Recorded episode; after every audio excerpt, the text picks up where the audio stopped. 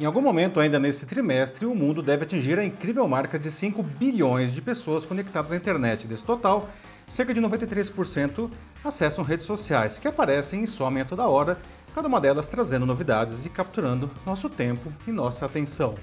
Nesse bombardeio cognitivo, batemos em limites de assimilação de nosso cérebro, o que nos leva às vezes a comportamentos no mínimo questionáveis.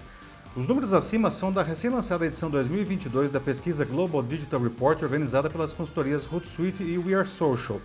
Essa avalanche digital exige que repensemos nossa postura diante dessas plataformas para que não sejamos engolidos por elas, colocando em risco até mesmo a nossa integridade.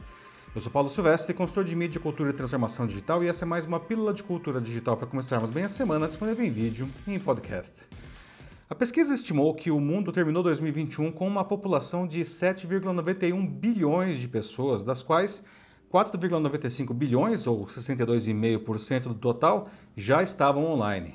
Para se ter uma ideia desse crescimento, há apenas uma década éramos 2,18 bilhões de conectados.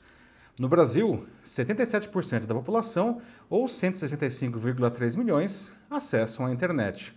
Aliás, o relatório aponta que os brasileiros usam muito o meio digital. O tempo médio diário global na internet é de 6 horas e 58 minutos, mas por aqui ficamos online 10 horas e 19 minutos todos os dias, atrás apenas da África do Sul e das Filipinas.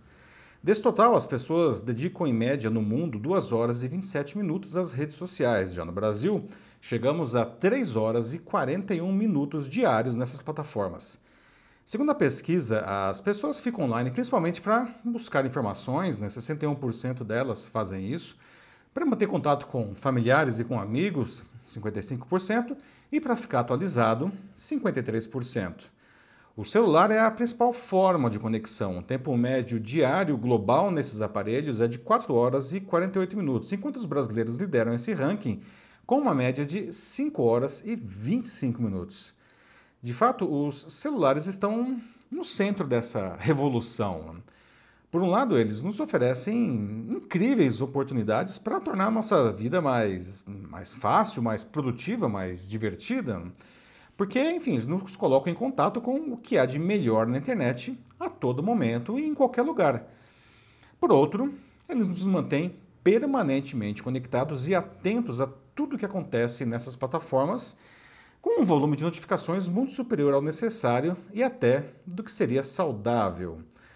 Para piorar, muito do que chega até nós é superficial, não possui uma baixa qualidade informativa ou simplesmente é falso ou impreciso.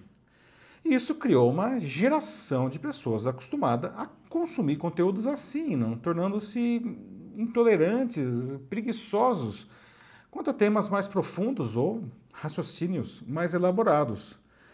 Veja, um dos grandes benefícios da internet foi ela ter democratizado a propagação de ideias, mas infelizmente, ao invés de ampliar a comunicação, isso gerou uma cacofonia global em que todos falam ao mesmo tempo e ninguém se entende. Pior, muitos falam com uma incrível convicção, mas poucos estão dispostos a sequer ouvir o outro. E isso viabilizou a nossa sociedade atual incrivelmente polarizada.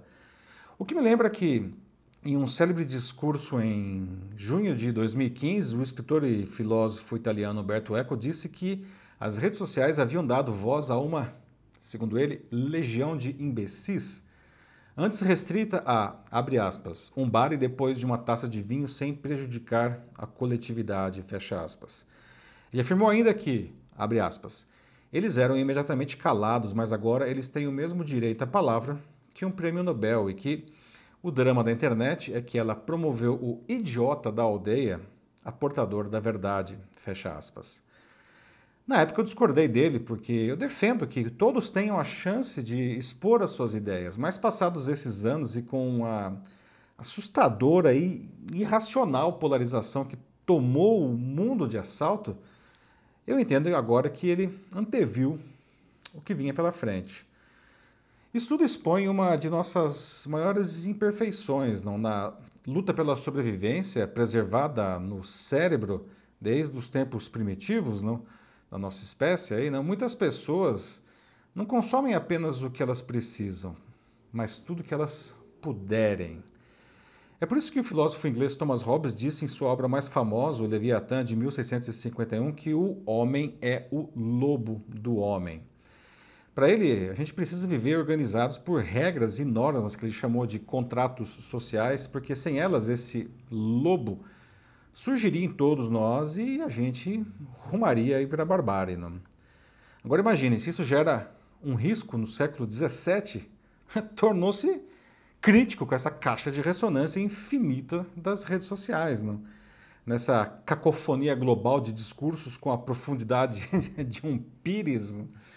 tudo parece poder ser relativizado e a opinião de cada um ganha status de verdade. A liberdade de expressão foi cooptada e corrompida numa tentativa de justificar verdadeiras barbaridades, não? Isso tem sido normalizado nas redes sociais. Um exemplo emblemático aconteceu na segunda passada, quando o apresentador Monark defendeu a criação de um partido nazista no Brasil e de alguém querer ser, como disse, anti-judeu. Tudo em nome da liberdade de expressão, né? mas ela não é irrestrita. Né?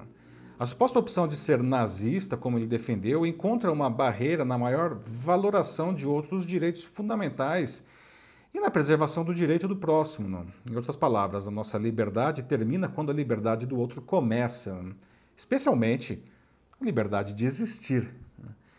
Esse tipo de manifestação é nocivo à sociedade porque tenta relativizar algo que, que é, na verdade, um crime. Não? Por mais que alguém diga que uma pessoa tenha direito a, lá, por exemplo, ser pedófilo não? ou sair na rua matando pessoas porque acha que isso é correto, não? nenhuma dessas duas atividades, obviamente, né, é minimamente aceitável. Não?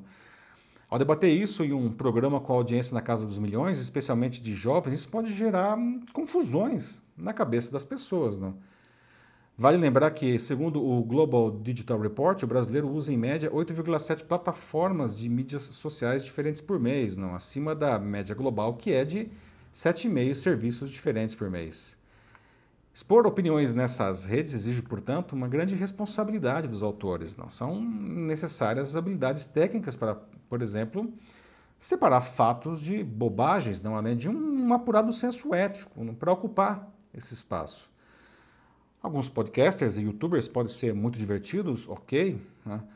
mas promovem um gigantesco desserviço à sociedade né? ao usar a sua enorme capilaridade e influência para difundir informações incorretas ou coisas piores, né? como, enfim, discursos de ódio. Né? Então, cabe a cada um de nós, nesse cenário de digitalização onipresente de nossas vidas, usar a incrível capacidade de comunicação que as redes nos oferecem para escolher fontes qualificadas para nos informarmos. Não?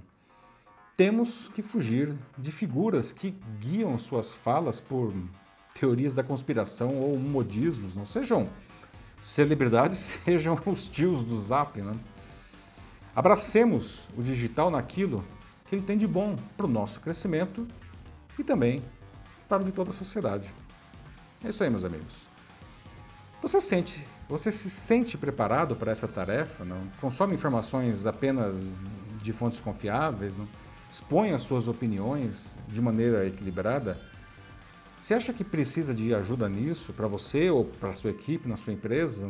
Para, enfim, para aproveitar o melhor que a internet nos oferece? Mande uma mensagem para mim que vai ser um prazer ajudar você nisso. Eu sou Paulo Silvestre, consultor de mídia, cultura e transformação digital. Um fraternal abraço. Tchau.